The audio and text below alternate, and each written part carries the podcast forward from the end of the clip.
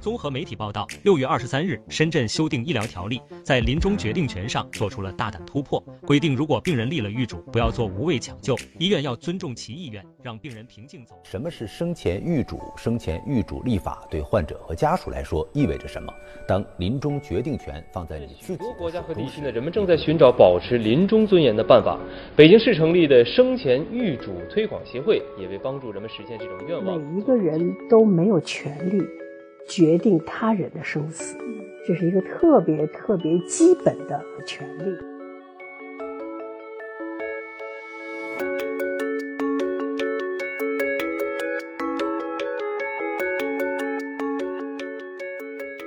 嗨，各位好，这里是想用不一样的方式和你聊生死的播客节目《遗愿清单》，我是 VC，欢迎你的收听。在今年的六月二十三号，深圳市第七届人民代表大会常务委员会第十次会议表决通过了《深圳经济特区医疗条例》的修订稿。在这个条例当中，第七十八条在临终决定权上做出了规定：如果病人要求不要做无谓的抢救，那医院要尊重其意愿，让病人平静地走完最后的时光。而由此呢，深圳也成为了全国第一个实现生前预嘱立法的地区。其实这个消息出现之后呢，引起了很多的讨论和关注，而生前预嘱这个概念也由此正式进入到了很多人的视野当中。大家开始好奇，到底什么是生前预嘱？在生前预嘱当中，我到底可以写下哪些内容呢？什么样的人适合去做生前预嘱？我要到哪儿去写我的生前预嘱？谁来帮助我执行我的生前预嘱？等等的一系列的问题，都开始被人们不断的去提出，或者是被更多的来自社会各界的人们去关注和讨论。但其实生前预嘱这个问题是非常庞杂，而且值得讨论的点是非常的多的。那我觉得我们在遗愿清单这个栏目当中，可能会长久的关注这个话题。呃，我们可能会邀请到来自不同领域、不同年龄的呃各种观点的朋友来跟我们聊一聊。那今天其实是我们关于生前预嘱的第一期节目。那今天我们请到的和大家一起来聊天的这位朋友呢，是一位医疗健康领域的记者。他在前不久，就是深圳的这个相关的法案出台之后，呃，进行了一系列的采访，并且写了一些比较深入的报道。所以我非常好奇，他为什么会做这篇报道？他当时采访的时候有什么样的感受？以及他自己作为个体，在经历人生当中的一些与生死相关的事件的时候，嗯，有着怎样的思考？那接下来欢迎你加入我们的聊天。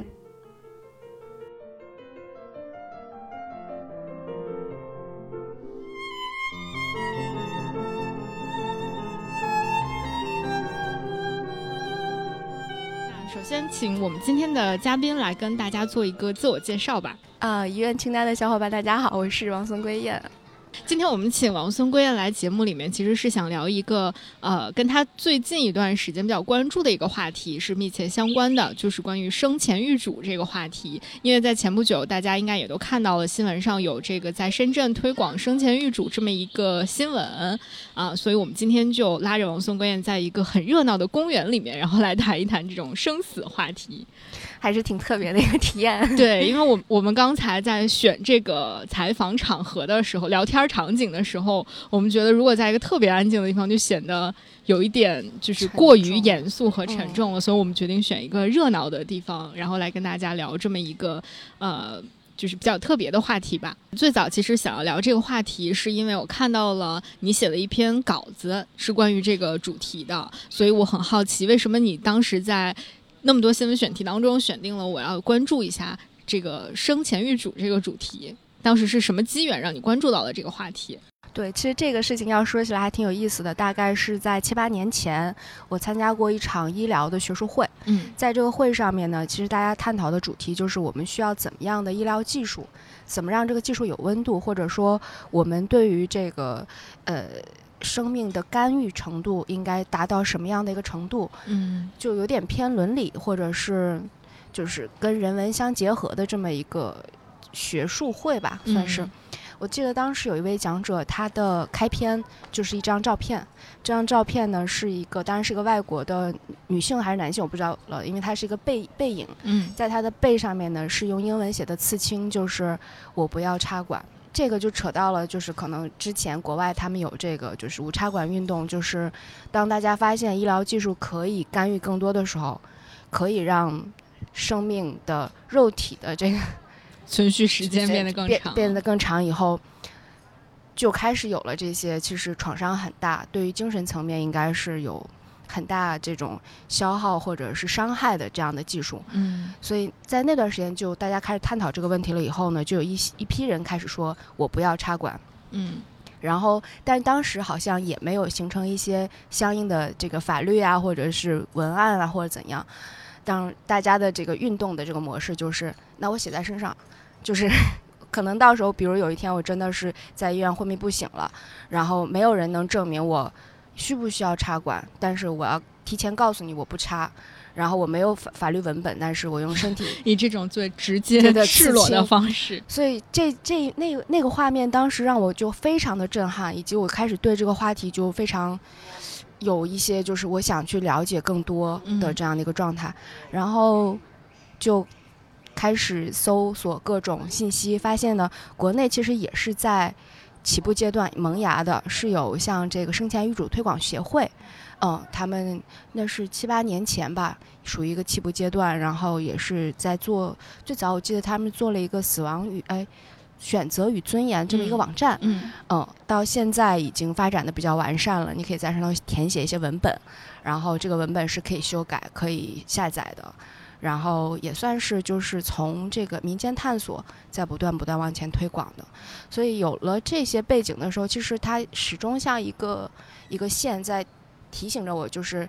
好像这个这个话题你会一直关注着。然后，所以深圳这一回呢，它是在立法层面有第一步的这个探索。其实当时深圳的这个新的这个就是相关的法法条里面有很多新的东西，比如说像护士的处方权，这些都是我们可能行业内很关注的。但是我一看到这个生前预嘱这个这件事情，就马上会就是想到了哦，之前我关注的这些，那这些年了，其实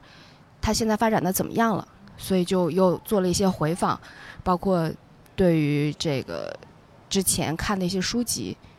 的一些想法，嗯，所以会关注到这儿。我觉得，包括我在真正的我们今天在呃聊这个话题之前，我才可能比较细致的去了解了一下深圳的这个法案到底是怎么来规定的。可能我们的很多听众或者是很多朋友最近听说到了有生前预嘱这么一个概念，所以呃，我们很想。就是请你做了这么多年功课的时候，来跟我们介绍一下。比如说，就是首先我们应该怎么来理解生前预嘱的这个概念？因为很多人一提到说，那生前预嘱，那它是不是和所谓的遗嘱是类似的？或者说，生前预嘱和遗嘱之间有什么区别和相似性吗？以及有一个很重要的问题，就是我这个生前预嘱是不是也是需要，比如说由什么呃什么机构来确认它的？具有一定的合法性，然后到时候怎么来保证执行？我觉得这个可能就是大家最关心的一个问题。会不会我就在一个网站上面，我随便登记了一下，然后如果我真的遇到了这个就生命比较危急的状况之后，就我我写的这个东西并没有人来帮我来执行，我就。等于是空纸白纸一张的放在这个地方。嗯，在我的理解里面，现在这个生前预嘱，它要是真正落地的话，还是有很长很长一段路要走的。嗯嗯，现在其实不管是国内还是国外，大家都处于一个探索的这么一个过程。嗯，比如像深圳这回立法，它也是说我先把这个这个这个法律制定下来，但是具体背后它会有一系列的这个需要去完善的配套的措施。嗯，所以其实刚才咱们提到的这个选择与尊严网站，他们推出了一个就是国内版的这个生前预嘱，它是呢比较好，就是这个这个生前预嘱，它就叫做我的五个愿望。这五个愿望里面呢，呃，它分别是第一个愿望呢，就是我要或者不要什么样的医疗服务；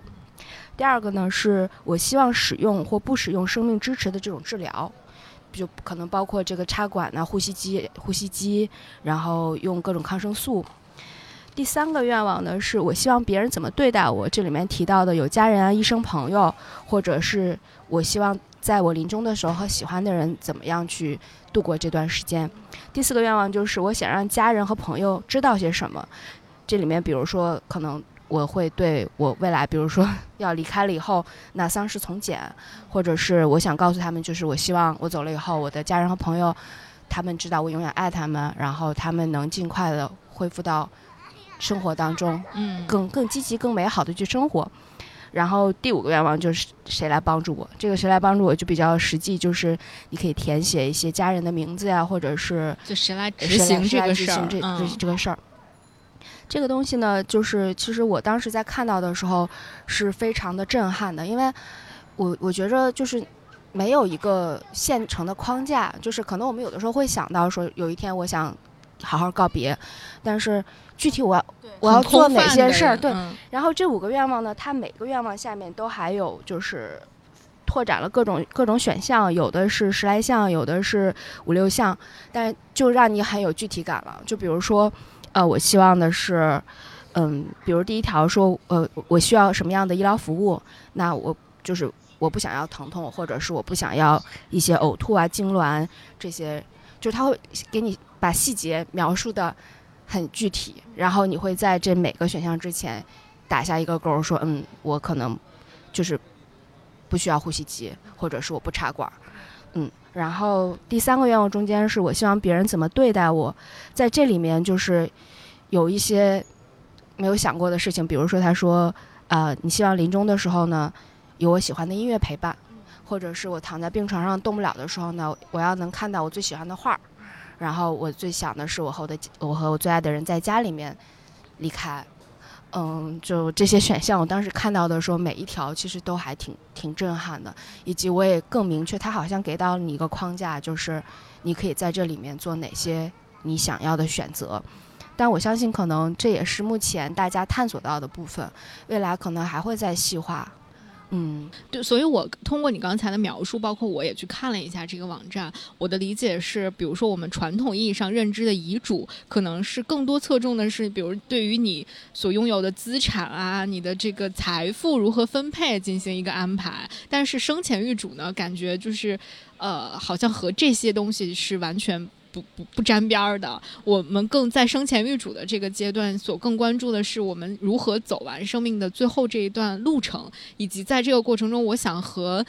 我身边的这些人发生一个什么样的关系。就好像我们更侧重的是我们的身体感受和我们的这种精神上的连接，这种感觉，它和遗嘱好像是一个完全。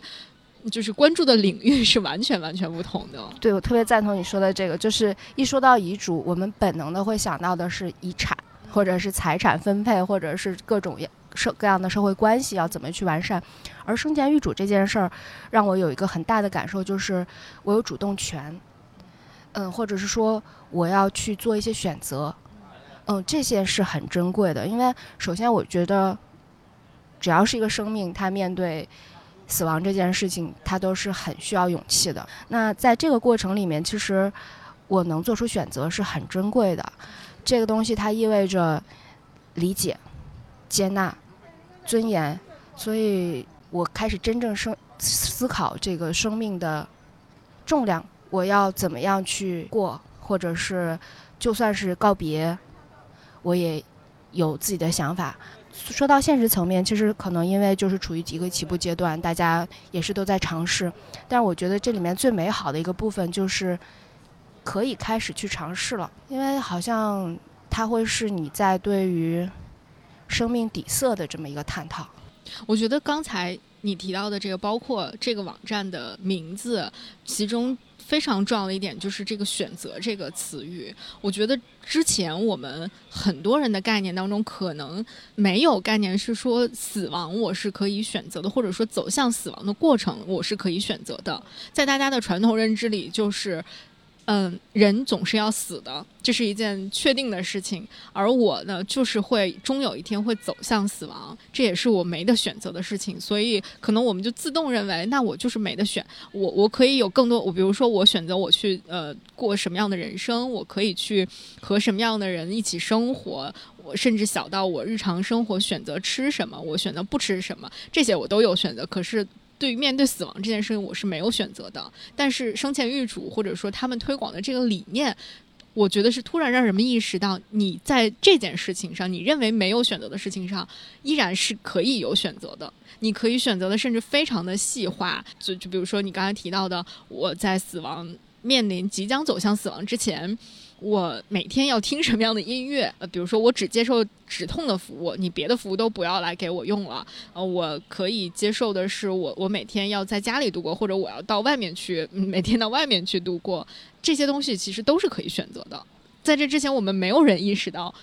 哦，原来这可以选，我们就觉得啊，那我病了，我就进医院，医生让我干嘛我就干嘛，我就躺在床上，医生说，因为医生是专业人员，他说干嘛我就干嘛就可以了。然后直到有一天，医生也觉得，医生告诉我说没救了，然后我的生命就结束了。然后我的家属帮我签一个字儿，我我可能这一辈子就走完了，就是。就是你你会发现，通过这个事情，会让你开始去想象不一样的人生最后一程了。我觉得这个可能是非常非常宝贵的一点。对对，我特别赞同你说的这一点，就是当你开始对最后的这些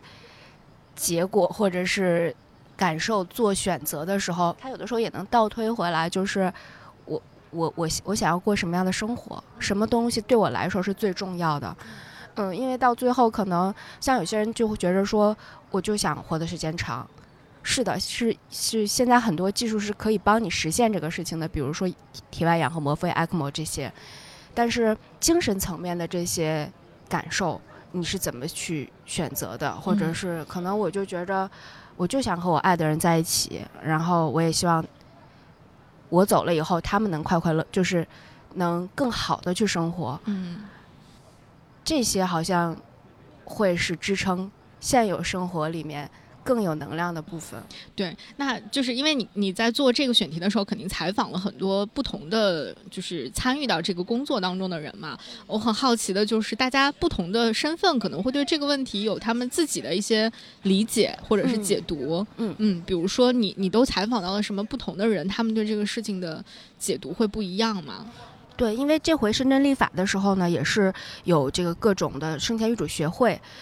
呃，在做很多的工作。然后生前预嘱协会其实有很大一部分的工作人员都是从事安宁疗护这个行业的，然后他们会就是在自己实际的工作当中，他会发现说这件事情对于安宁疗护本身的这种推动和发展是非常非常。重要的其实是一个环环相扣的一个环节。嗯，我记得当时采访到一个专门搞伦理的一个学者，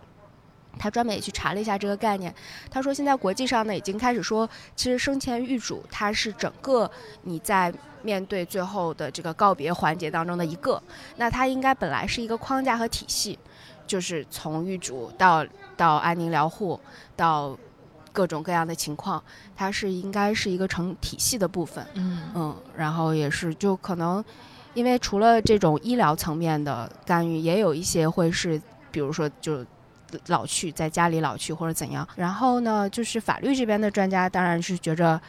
能迈出这一步来说的话是很巨大的进步，但是呢，怎么去执行，有很多很多的细节要去探讨。嗯，但是大家都还是觉得。包括我采访的那个律师，他自己也是，他他是就是专门对接医疗官司的这么一个律师。但是其实他当时我在说我想请教您相关的这个，比如说当地就是地方有没有立法权？他说那是有的，是可以执行的，不用说更高层级。但是呢，他就他也挺好奇，他说我我办了这么多年的这个案子，然后我也其实挺想知道这件事情的。我跟他再去就是确认稿件的时候，他也看到就是前面。讲我讲到了这五个愿望，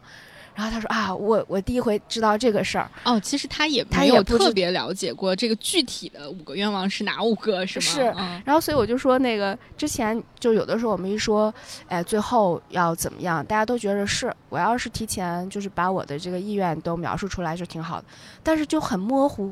对，就是你有你的愿望是你说我希望快乐的生活，这个太太大了。对，然后就完全没有一个就是细节上的，而且真的就是很多事儿你没经历过，你不会想到当就是最后就是那些细节。但是有这么一个框架在那儿，至少说说哦，我有这么一个选项，哪怕他是打个勾呢。其实现在就是像深圳那边呢，这个预嘱协会就分分会的这些工作的老师们，他们就觉着。至少在医疗层面的话，我们是不是可以把这个东西跟医保卡，嗯，就把在一起，对，把系统搞在一起。就因为有的时候人来了，可能就是除了家属之外，他也已经失去了表达能力。嗯，那如果医保卡一查到说，哎，至少有这么一份文文本，我们可以参考。但是这里面就是有的时候，你看又该讨论起来说，那比如说我十年前写下的，就是我就不要插管，然后可能十年以后你的身份变了，你可能就是。我我可能出于某些责任，我必须得，就是跟当时的想法是不一样了，要改。然后，所以就是大家就是会探讨说，虽然这个文本是可以更新的，然后那我们是不是也要给它设定一个期限？就是它，比如这一年之中有没有修改过这个文本，我们就按照这个；如果没有的话，我们是不是只能做一个参考？就这些都是需要去探讨的一些东西。那我觉得还挺有，就是还挺有希望感的，就是嗯。总总就是你探讨过了，你聊过了，不管它最后有没有实现，它可能会，也可能不会。但是这个过程本身就是一个让你觉着我的尊严被看到和被尊重了的感觉。对，嗯，而且也是我觉得也是自我探索的一个过程。对对对。当时在做采访的时候，没有了解过，就是大家对于生前预嘱这个概念，嗯，它的接受程度是什么样的？是年轻人更？愿意来做这个事儿，还是说，呃，年纪比较大的人 愿意会去做这个？我当时问过这个问题，然后那个协协会的同学就是说没有太过详细的分析过，但是就觉着是经济条件好一点的地区，然后受教育程度高一点的地区的登记的人数会多，而且这几年是特就是数数量虽然只有五万，但是比刚开始那个特别。简单的版本的注册人数显然是升升高，就是这个攀升很多。然后在深圳的话，深圳生前预嘱，其实你看国内的主要的生前预嘱协会在北京，然后深圳的是分会。深圳这边就是因为是这个生就是安宁疗护工作也是得到当地大力支持和推荐的，所以呢，大家就是愿意投更多的时间和精力，说我们先去做这个。概念上的这种普及，嗯，所以他们经常会搞搞一些就是宣传活动，嗯，然后所以就是他们会发现就是不同年龄段的人都愿意来听一听这些事儿，这是让人觉着挺惊喜的一个一个一个变化。因为可能我们觉得这东西可能年轻人会更关心，但是不是的，就是老年人他可能可能会比我们切实需求，对，而且考虑的可能比我们考虑的更多，嗯，以及他们可能也很困扰，就是没有一个路径，所以就是。他们说，自从这个他们每次开这个宣传活动，就各种形式的嘛，有甚至还哪怕就是有快闪啊，有广场舞，就是这些都能融合起来，就发现越来越多的人都都是又好奇又紧张，就是虽然带着很复杂的感情，但是我还是想知道，嗯，然后我我能干点啥，然后对我来说，我是不是还能就是。自主嘛，能选择选择。对，我觉得可能跟整体的社会的这个意识的进步、观念的进步还是有很密切的关系的。就是大家越来越看重自己的这个权利了，就是我们手里有什么样的权利可以去 去去执行。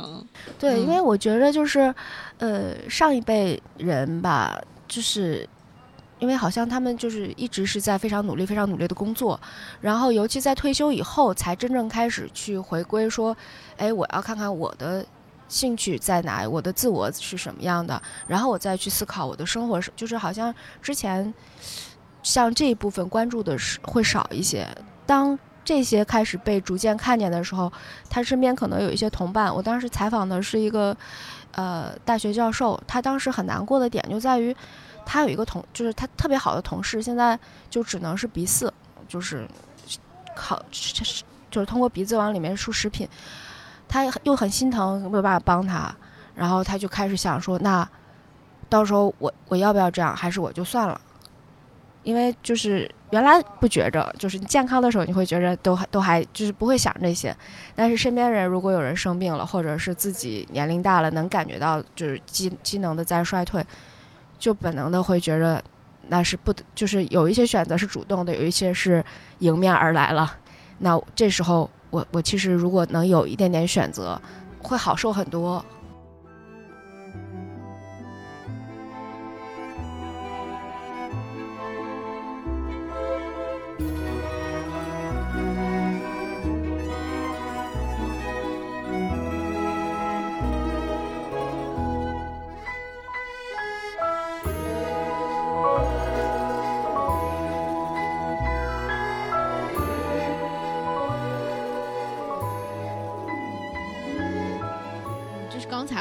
说到了这个网站上，它的主题就是选择和尊严嘛？在这个里面，我觉得让我感受到，就是当我去仔细的去想“选择”“尊严”这两个词的时候，我觉得其实它背后的内涵是很丰富的。就刚才我们先说了选择嘛，就是首先说了选择带给我们的感受。但我当时在想选择这个的时候，我就意识到它其实有至少有两个层面的含义，就是所谓当你要做出一个选择的时候，特别是关于。就是你的生死的选择的时候，它其实是建立在两个充分了解的基础上。一是你要充分了解自己的需求，另外一方面你是需要充分了解我到底有哪些可选择的离开这个世界的方式。他们各自的利弊是什么？然后你才能把各各种方式的利弊和你自己的需求结合起来，然后去选一个最适合你自己的东西，就而不是说我就是我随便选一个，或者是我觉得随便选可能都不叫选择，就是一定是建立在你的充分了解和具体问题具体分析的基础上，然后你才去选，那才是一个真正的选择。嗯嗯，所以我觉得很多时候，特别是。在填那个问卷的过程中，就是一个不断深挖自我的一个过程，这个过程就还挺挺奇妙的，我觉得是。嗯，那在这个过程里，因为我知道你其实有仔细的去填过这个问卷，嗯，在这个填的过程中，你自己有什么内心的触动吗？或者给给你带来一些很就是震撼的感觉的东西？我第最早看到最早看到这个东西的时候，我我没法填。就是，我就会想，居然就是，因为他描述的到了细节的时候，你就会发现那个画面呈现在你面前了，你就会去想象那个画面，对，然后冲击冲击就很大。然后，但是我就觉着，哎，突然有一些底层的问题被问到了，就是，比如说呢，会有什么样的问题？我到底怎么，就是我我的这个身身体的这个延续？和精神的这种满足程度，我要怎么去平衡？嗯，而且我觉得那时候还是比较比较年轻吧，就是你不觉着自己有那么多的责任，嗯嗯，然后也不觉着说这个你周你要你要对你周围爱就是爱你的人和你爱的人负责任，就可能会觉着哎呀那有什么呀，那就就算拉倒呗，就不要干预了，就。哎，是，就是整体躺平的状态。对，就是，而且我觉得可能那会儿也是年轻，身体也比较好，你也没，就是也没什么病痛，然后你也不会觉着真正真正的，如果自己去经历这些的时候会是什么样的。嗯，所以就挺轻飘飘的，就觉着这个勾想打也打，不想打也行。然后很多感受就是来自于看电影啊，然后看书这种，嗯，没有那么深刻的这种体验。但到后来，就随着年龄长大之后，然后也是慢慢人到中年，你要承担更多的责任，然后要保护好自己爱的人，保护好自己的家人。那这些时候，你就会发现，有些选项在变了，就是可重新开始，真的动笔去开始写了。嗯，呃，那个的契机是什么呢？去年吧，去年的时候，去年看了书了，《最好的告别》。嗯，然后就就觉着好像，因为持续关注了这个问题这么多年。然后也跟朋友经常在聊这些，就慢慢你会觉着好像有一些东西就可以去把它明确化下来，我就可以在那选项前打勾了。然后那两那段时间，好像具体的什么事儿倒没有太想起来，但是就把这个填了。填了以后，这去年，去年然后呢，今年因为深圳的这个立法出来以后，说那就等于我我再我再去看看回顾一下，回顾一下，然后一看发现啊。好像有些要改了，又要改了。嗯，比如说有什么改的地方吗？对，放弃，放弃，放弃使用呼吸机，放弃用食管喂食。嗯，对，原来好像不太理解，就是原来就觉得呼吸机嘛，你感觉不会太太太怎么样。嗯。但后来你发现，就是有一些呼吸机，它比如就是要把你的那，因为可能我觉得也是疫情，当时武汉的时候看到了很多很真实的情况，就是。就是要把那个气管切开，然后再连上，活着呢。但是等到这个仪器卸下来之后，怎么去面对那个伤口？我觉得这都是之前太过就是太过怎么样，就是理论化，没有实实际看到这些东西的时候，是不会有这些的。我希望别人怎么对待我，包括我想让家人和朋友知道些什么，这些是没有变的。就是我一直觉着，嗯，我要保护好他们，然后他们爱我，然后我也是希望，就是他在第三个愿望中间提到，就是我希望别人怎么对待我的时候，其实我在这个层面，我当时选了，我基本上基本上都选了，因为后来我当时就明白一件事情，就是其实也我觉得算算是一个自我探索的过程，就是其实我很在意的是，呃。我需要在我生病或者年老的情况下呢，也就是也不能对我做出任何恶意啊、伤害啊，或者是不雅的行为，这些都是不能接受的。就好像在这些呃精神层面的尊严方面，我一直是需求比较高的。对，就是我我我我就是我我不希望我可能尽可能的希望有喜欢的音乐陪伴，或者是呃，我希望能和就是最后能和我爱的人在一起这样。然后，但是现在前面改的这几个就好像是有点改的多一点的，就是我希望使用或不使用生命支持治疗，原来没选，放弃心肺复苏术，现在选了，因为我看到就如果肋骨被压断了，就就有一些极端情况看到过了，然后就再去想它的时候就不愿意了。包括好像我觉着这个层面应该是从我开始关注生命议题开始。就是对于这个医学的边界或者是医学的能量到底在哪的时候，有了挺多的思考。就后来我发现，到现在也不算悲观吧，但是我现在发现，就是医学的干预的手段，它的能量是极其有限的。它最大的能量，我反而是觉着就是这种安慰。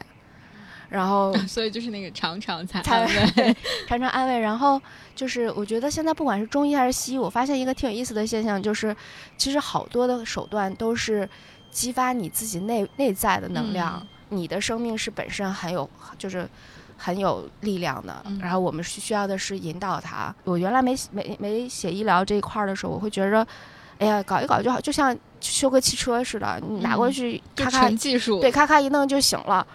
然后现在发现，嗯，不是这样的，就它本质可能更多是关乎于人和人之间的这种东西的，就是。它不是一个，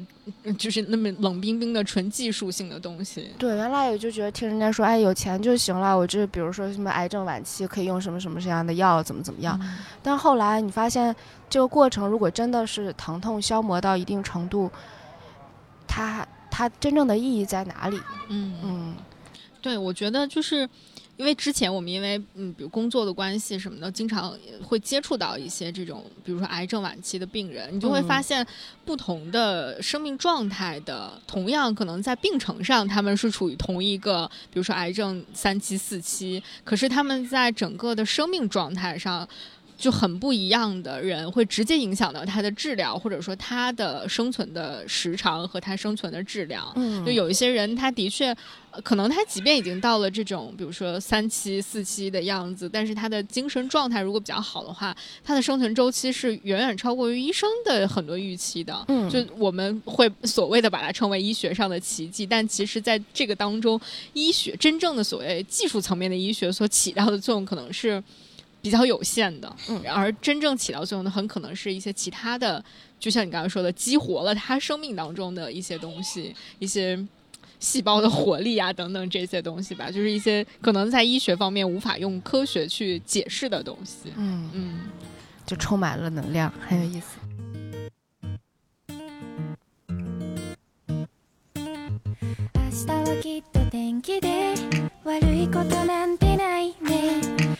イムカードをして僕は朝目を開いた。僕らは今日も買ってる。足りないものしかなくて靴を履きながら空想空は高いのかな。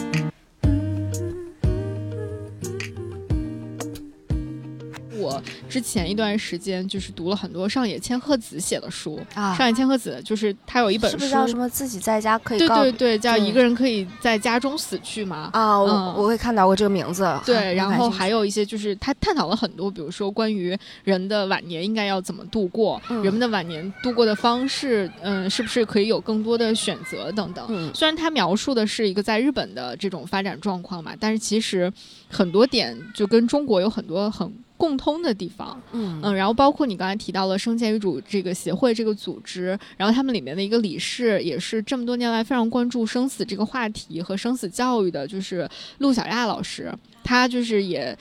呃不断的在会给大家。包括他在大学里面开这样的生死影像学的课程，然后呃，在做一些推广的工作，然后做一些工作坊之类的，这么就做了很多与之相关的工作吧。然后最近我也是正好看到了他，就是发表了一些就是比较短的文章嘛，就是正好也是在生前遗嘱协会的网站上，他们有一个类似于像专栏的，就叫《相约星期二》。啊，它其实取材于就是那个《相约星期二》那本书。就是一个老教授在临终之前，他每周二会和他的一个学生呃见面，然后大家聊一些关于生命的问题。那本书也很感人，他们后来还排成了话剧，就是金世杰老师演的那个。就我当时好像还去看了那个，就是也是在现场哭的泪流满面。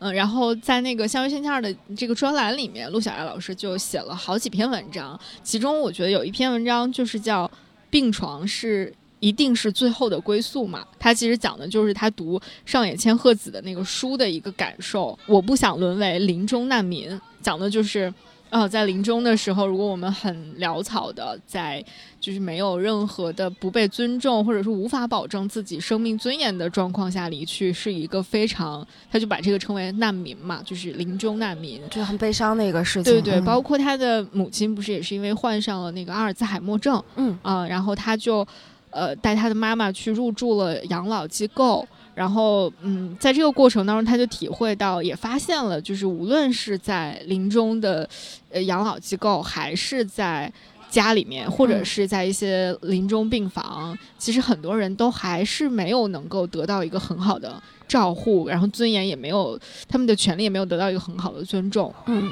所以他就觉得这个问题其实还挺严峻的，因为可能他作为一个。病人家属他是有一个很深切的体会的，再加上他自己的年纪其实也也不小了，所以他也对这个事儿有着很深刻的关注吧。包括之前我看他很很久之前也发过一个，他也是读了另外一本书，就是叫《不在病床上说再见》，他其实也是。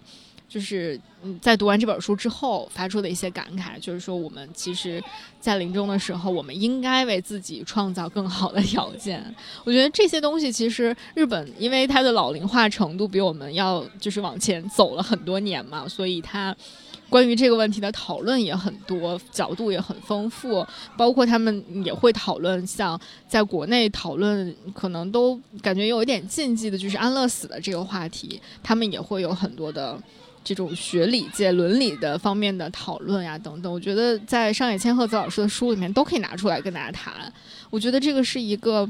嗯，虽然它是讨论日本社会嘛，但是对于我们来说是有很很好的借鉴性的。对，就是也已经有这些经验在了，而且都是东亚文化背景之下，对它似乎就会来的更柔和一些。嗯，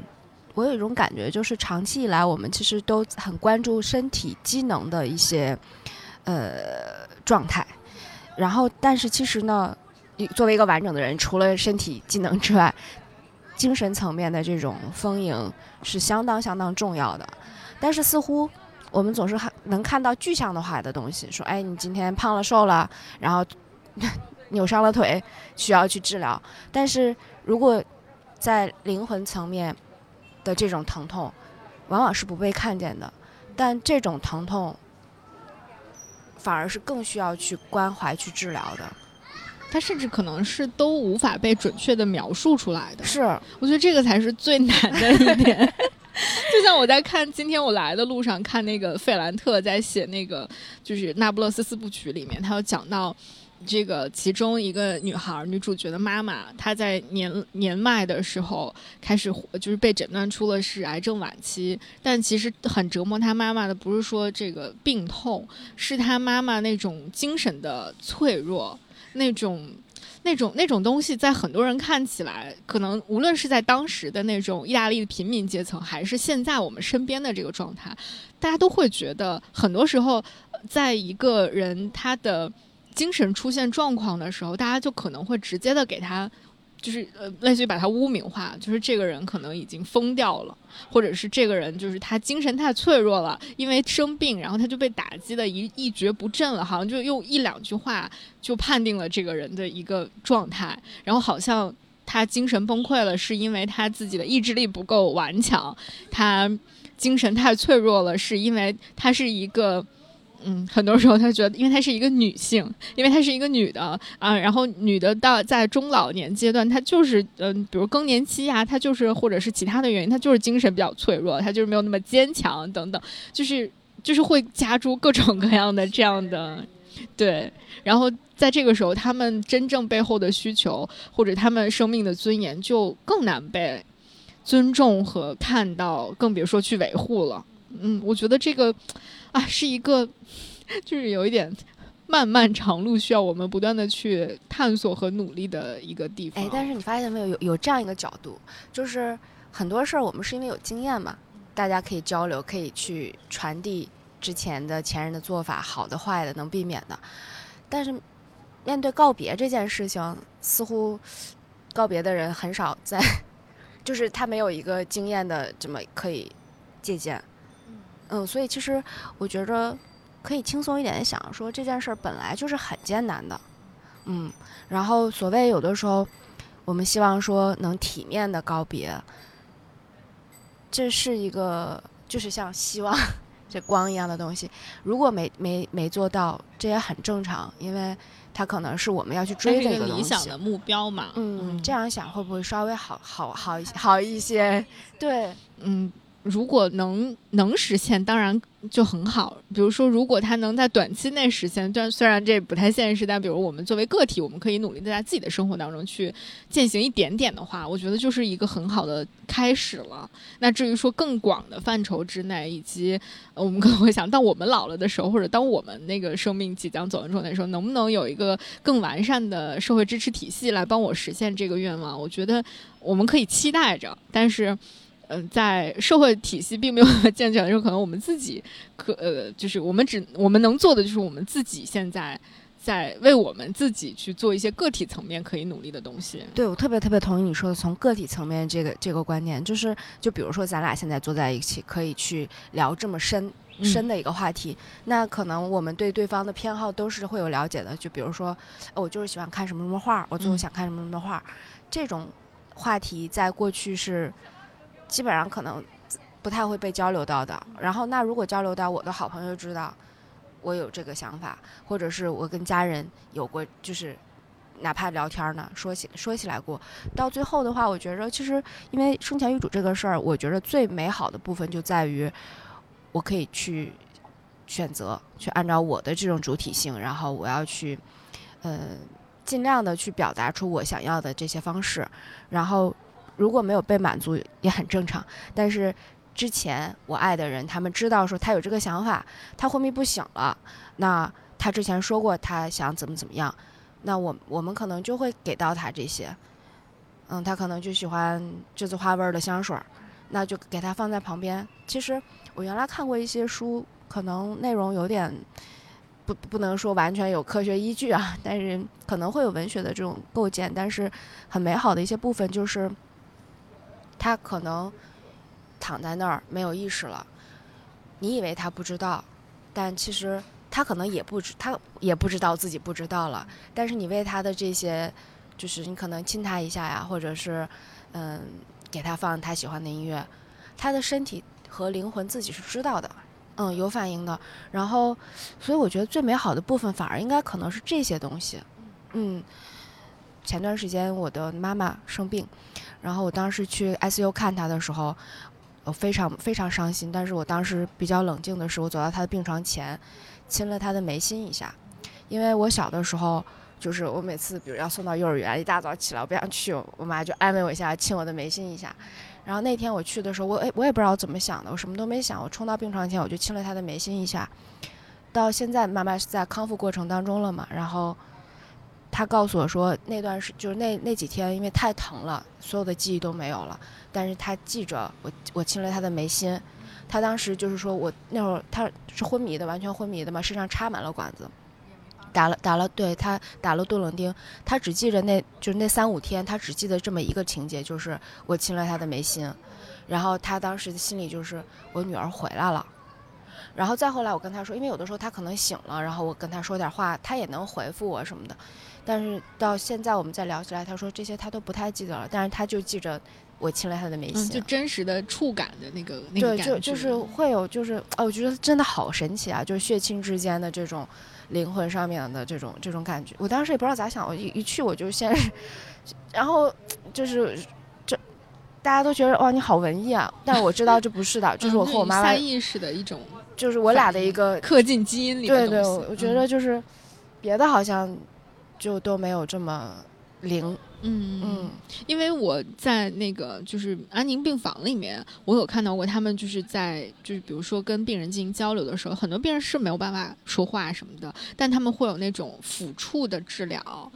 嗯，说是治疗，其实你看不到他有什么特别的手医学手段，但就是呃这种护工和家属一起就是。嗯，轻轻的抚摸他的手臂呀，然后他的身体呀，就是这种很你看起来好像很简单的东西，但它其实对病人其实是有那种心灵上的疗愈的作用的。然后包括，嗯，我其实之前就是说到那个你你会放什么音乐什么的嘛，我就记得，虽然这个可能已经不算是这种临终关怀的范畴了，是我之前，呃，因为大家很喜欢一个乐队，然后。认识的也不算是，就其实是间接认识的一个了知道的一个女孩儿，然后她就前一段时间因为呃一些原因就离开离开了，就去世了。然后其实我知道这件事情的时候都没有说，就虽然也觉得挺可惜的，也但也没有说特别的，就是大哭什么的。直到我后来看到有人就是回忆，就是有人去参加了，或者是知道就是去参加了他的告别仪式。然后，呃，回来跟大家叙述的时候，就说他的父母就知道他也非常喜，就是他的父母知道他非常喜欢这个乐队，甚至知道他喜欢这个乐队的哪几首歌，然后就在他的就是告别仪式上就放了那几首歌，然后就是当时就。因为因为同样作为歌迷，然后你会知道这几首歌它的含义是什么。你你你会设想那个场景，然后在他告别的时候，会他的父母能够非常理解他的，在他的最后跟他告别的这个仪式上面放这样的一些歌曲，就是既很难过，然后但是又很感动。然后在在我知道这个细节之后，我再听这几首歌，我就觉得。就是我每次听再听这几首歌就要就要哭了，就是那种感觉。所以我觉得就是比如说音乐呀，然后嗯，就是你喜欢的东西，其实有的时候真的是它给人带来的那种，无论是对于即将要离开的人的那种安抚的作用，还是对于留下来的人他们的那种安慰的作用，是是超乎你想象的。对，就是就刚才咱俩聊到，就是躯体本身的机能，它是通过一些物质。手段来体现的精神层面的这种丰富、这种美好、这种，包括就刚才你谈到的，就是爸妈和孩子，他们用这样的音乐的形式，其实还是在流动着他们的爱。然后音乐它可能就承载了作作为精神层面就经常看不见摸不着的东西，它作为一个载体，然后让这些东西它能一直流动着、连接着。嗯，因为这种东西甚至是可以。真的是可以超越了所谓的时间生死的这个东西的，嗯，就感觉啊，想到这些的时候，似乎又得到了一些安慰。嗯，好吧，那我们今天就先聊到这儿吧。然后我觉得，因为关于生死啊，关于生前预嘱，其实能聊的东西就太多太多了。嗯，而且可能就像我们说，生前预嘱这个五个愿望，它是会流动的，它是会不断 发生改变的。嗯，然后可能你你你，嗯，三年前做的这个决定和你三年后做的是完全不一样的。对，我就突然想到，你说未来会不会还还会增加一些，比如说，呃，一个人离开了以后，他的微信。朋友圈要要留下，因为我原来看到过这种探讨，就是要要不要删删这个好友，要不要留下？对他的电子资产，对他的他发的微博，然后他留留下的各种小红书，就就这些，都是未来会可能会被看到，然后更多探讨的，就给大家更多选项。其实还是挺有意思的，我觉得咱们可以随时聊。好的，好的，好的，好的。嗯，好。那我们今天在这个大公园里面聊的这个呃生死话题的节目就先到这儿，暂告一段落了。我们谢谢呃王孙归燕来跟我们分享了这么多关于生前为主的话题，然后我们期待下一次可以继续来聊这些生死相关的问题。下次继续，下次继续，我觉得常聊常新。嗯，好的，好的，那就先这样啦，拜拜，嗯，拜拜。